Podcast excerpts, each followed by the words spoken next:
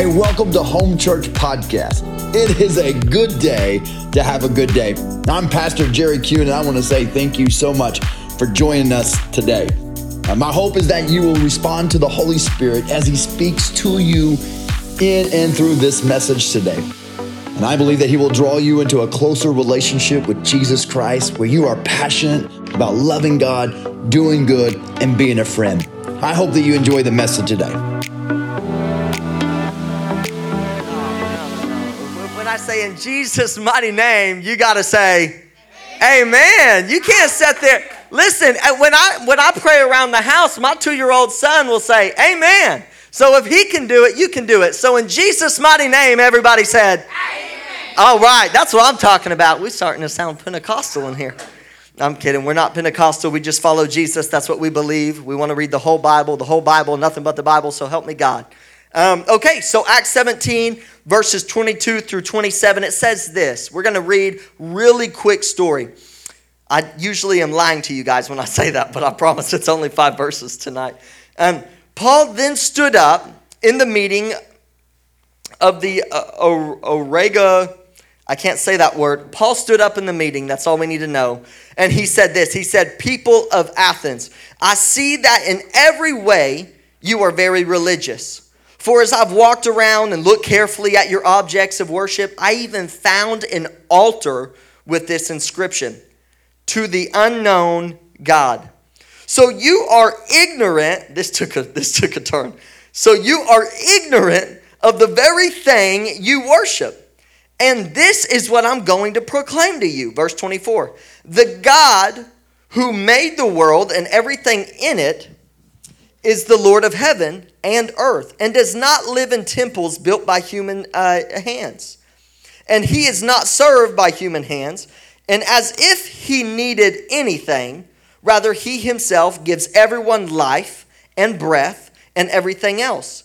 From one man, he made all the nations that they should inhabit the whole earth. And he marked out their appointed times in history and the boundaries of their land. God did this so that we would seek him. Somebody say, seek him. And perhaps reach out for him and find him, though he is not far away from any of us. See, Paul is on this quest. If you know anything about Acts, Paul is on this quest to spread the gospel. And you know what? I believe you and I are on that same quest. I believe that when we accept Jesus Christ into our heart, that there is something inside of us that says, I cannot allow people to not know this good news. And so, as Paul was on this quest, he runs into the people of Athens and he sees, he's about to speak before them, and he sees this sign and it says, To the unknown God. And man, as a Christian man, as somebody that knows Jesus, it bothers Paul that they have this sign up that says to the unknown God. And he says, Hey, listen really quickly. I can see that you guys are religious.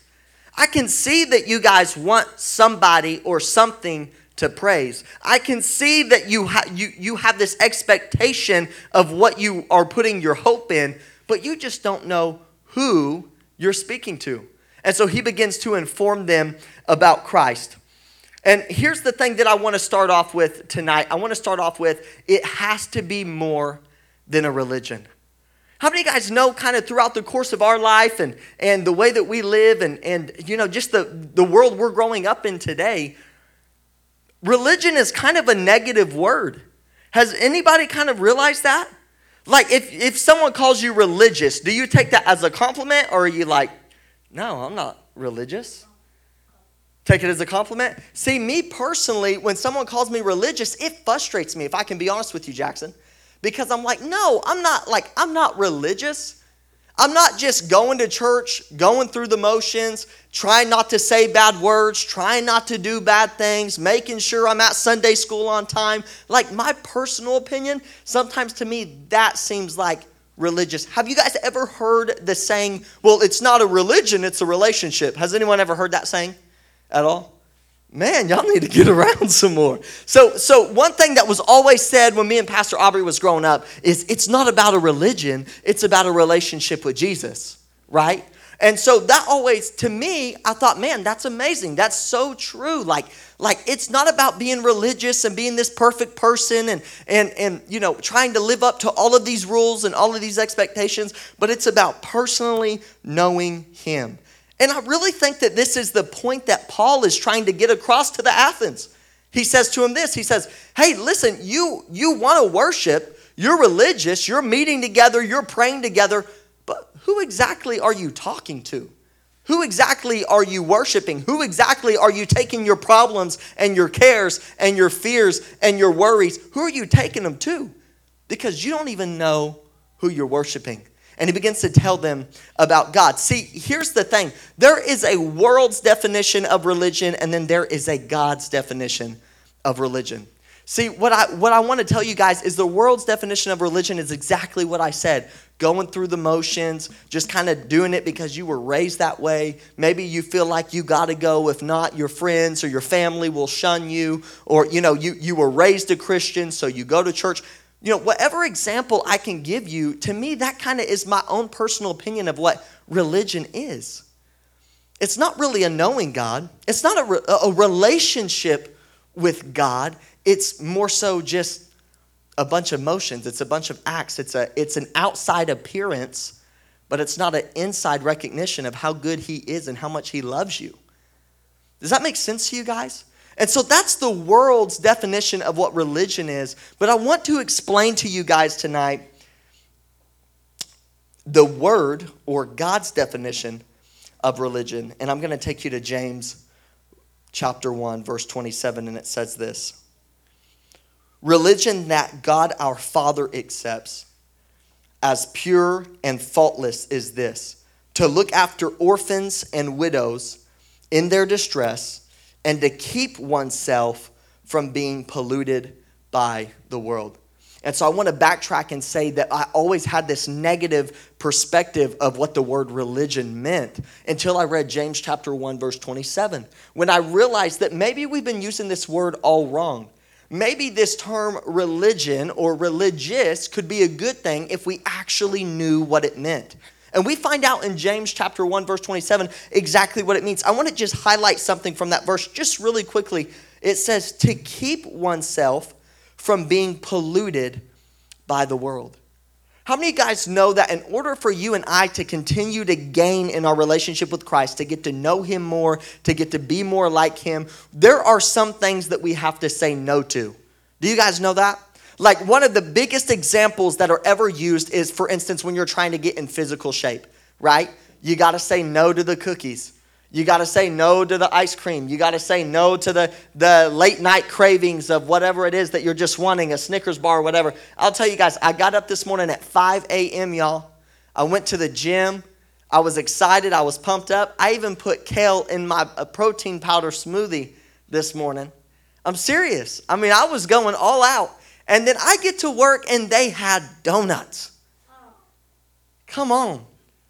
Listen, I've got to keep myself from being polluted from the things of this world. And I have to admit, I failed. I did all of that work to get to, to I did all that work to get to work, and I had a cake donut with chocolate icing. Can I get an amen? It was amazing. But again, my point is in order for me to really grow in my fitness goals, what am I going to have to start saying no to?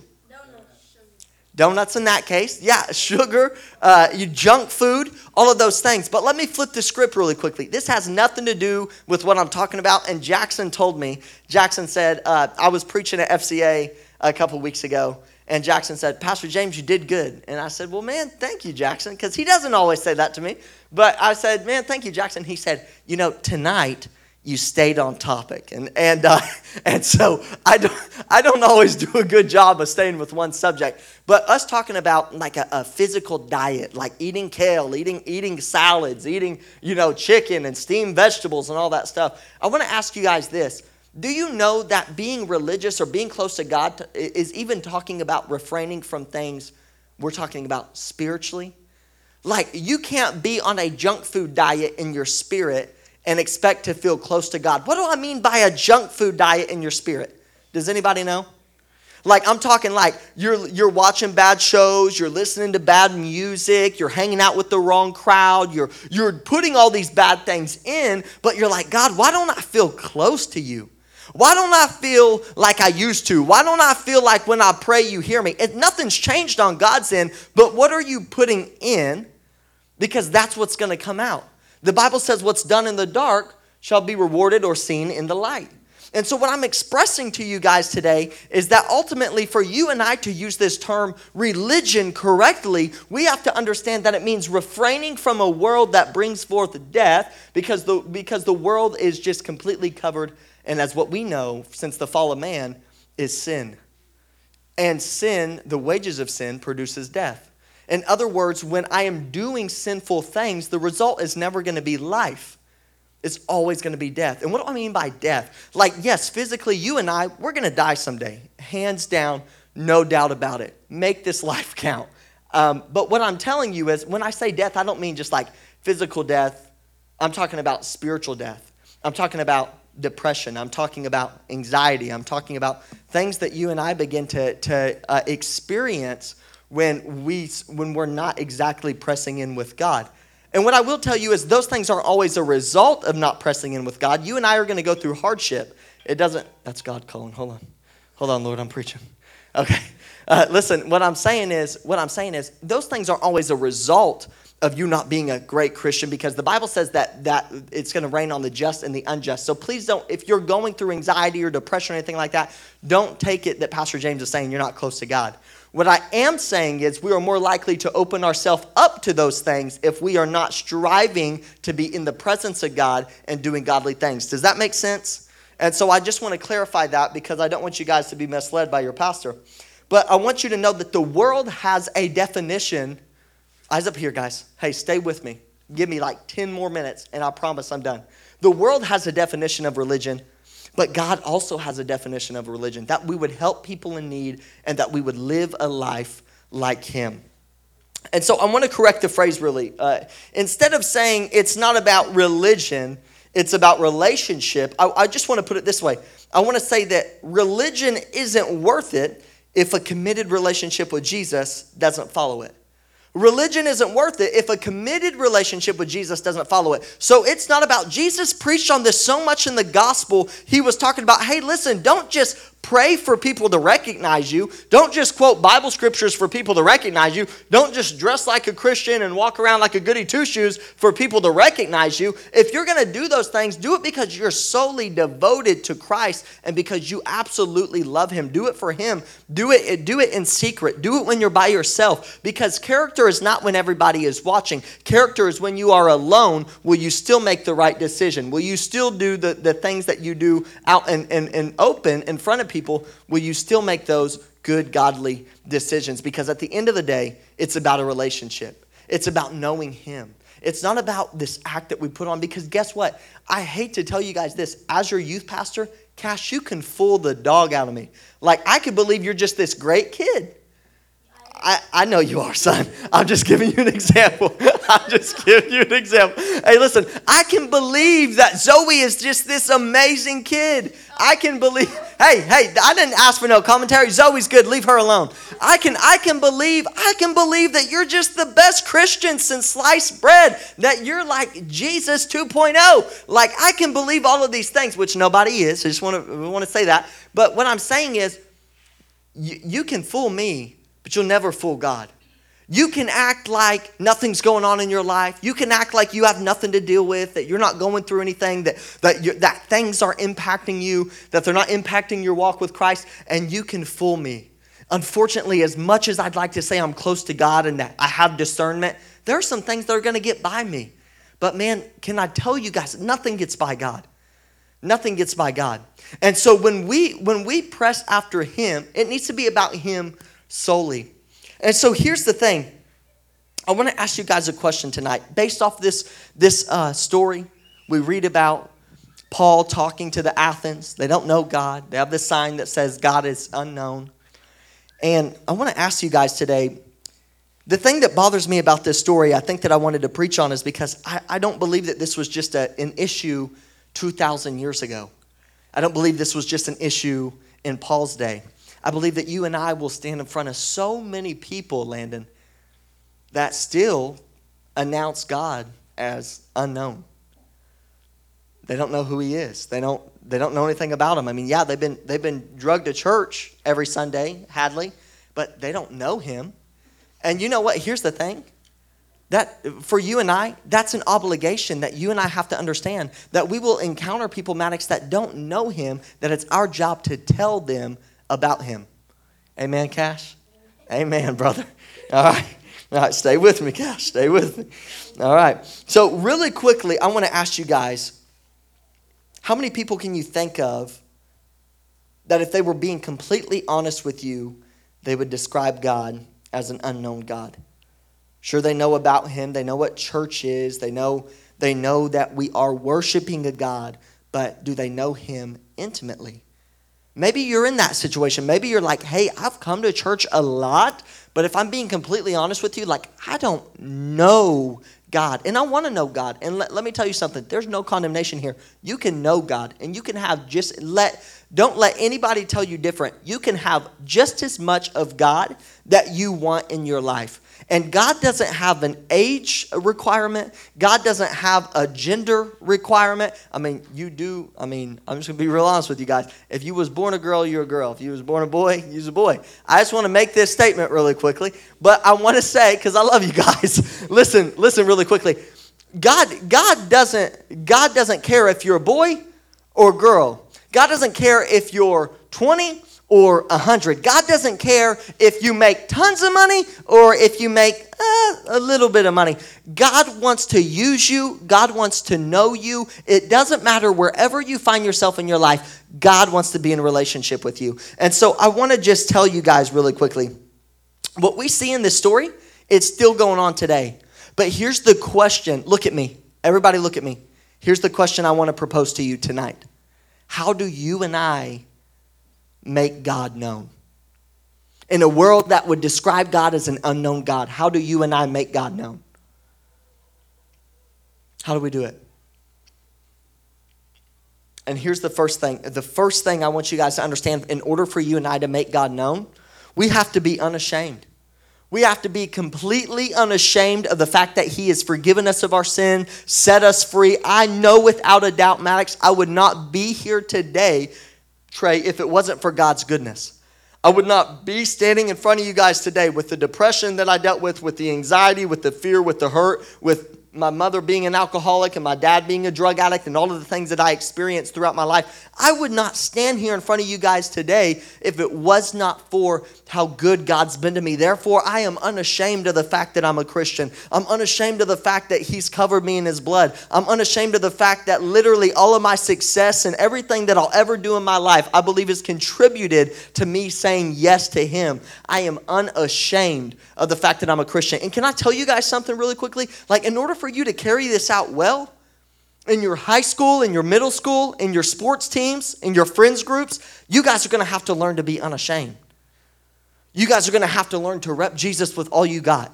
You're going to have to learn to, to when everybody's saying yes, you got to say no. And when everybody else is saying no, you've got to say yes. Because as Christians, we push against the current, we push against the flow. You and I have to learn to be unashamed of everything that God's doing in our life. And so I just want to read you a verse really quickly. Romans 1:16 says this, "For I am not ashamed." This is actually Paul talking. He says, "For I am not ashamed of this good news about Christ. It is the power of God at work saving everyone who believes, first the Jew and also the Gentile." And here's the second thing I believe you and I, we must live this life ourselves. How many guys know, like, it takes away from you and I's witness when we're not actually practicing what we preach? Have you guys ever seen somebody that was like, "Yeah, God this," and they got a, a, a, Bible verse in their bio, and you know, and they're repping Jesus, and they go to church every Sunday, and all of these things. But then you catch them in a in a bad situation, and you watch how they handle it, and you're like, "Man, I, you really had me, but I realize now you don't live this thing out. You don't, you don't practice what you preach. You're not, you're not doing what you, you said you were doing. How many of you guys know that it can take away from our witness to people around us if we are not devoted to this lifestyle? Now, again, I always tell you guys, this doesn't mean you won't mess up. God forbid you believe I have that expectation, that God has that expectation. But what I mean is you genuinely live this Christian walk out and, and ultimately bring people closer to Him. And I have a verse for you. It's Matthew 5 16, and it says this In this same way, let your light shine before others, that they may see your good deeds and glorify your Father in heaven. And uh, our worship band, if you guys want to, you're more than welcome to come up.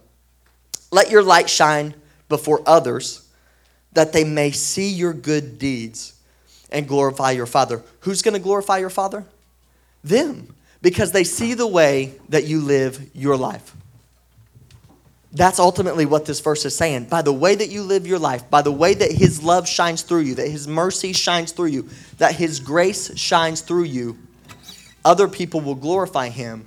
And we talked about that last week when Paul and Silas were in prison and and they were you know they were going through this trial but they were praising god the people were watching them and how they responded and it impacted their life. The jailer other people that were held held captive completely impacted by what? Watching somebody going through exactly what they were going through but just handling it with this light inside of them. That's what you and i are called to do. And here's the last thing. You and I, we're going to have to be bold. We're going to have to be bold enough to take a stand. Last verse, Matthew 10 20, it says this For it will not be you speaking, but the Spirit of your Father speaking through you. Listen, I kind of took that verse and I know I can't explain everything behind it in the short amount of time that we have, but that, that verse always encourages me because there's moments, guys, where, man, I'm scared. I'm scared to talk about Jesus in my workplace. I'm scared to, to, to, you know, come up here and preach. Sometimes I'm scared to preach to the big church. Sometimes, to be honest with you, I feel like, man, I'm not enough. Like, who am I? But then I remind myself, it, it's not about me, it's about that commitment I made to Christ where I say, you know what, Lord, you called me to this. And I believe that when I make myself, oh, uh, when I make myself available, when I say, God, you're enough, when I take a stand, when I'm bold, when I give God my everything, when I submit to Him, I believe at that point, Grady, it's not me. It's not me speaking, it's God. And I believe that He's going to have His way. And so maybe it relates to your life in this sense. Maybe when you're at your lunch table and you hear somebody talking about, man, I, I don't know, I gave that church thing a go, I gave God a go. I, you know, and a part of you is like, man, do I, do I say something? Do I talk to them about God? Do I acknowledge what they're going through. I see somebody uh, hurt, crying, or you know something like that. Do I go pray for them?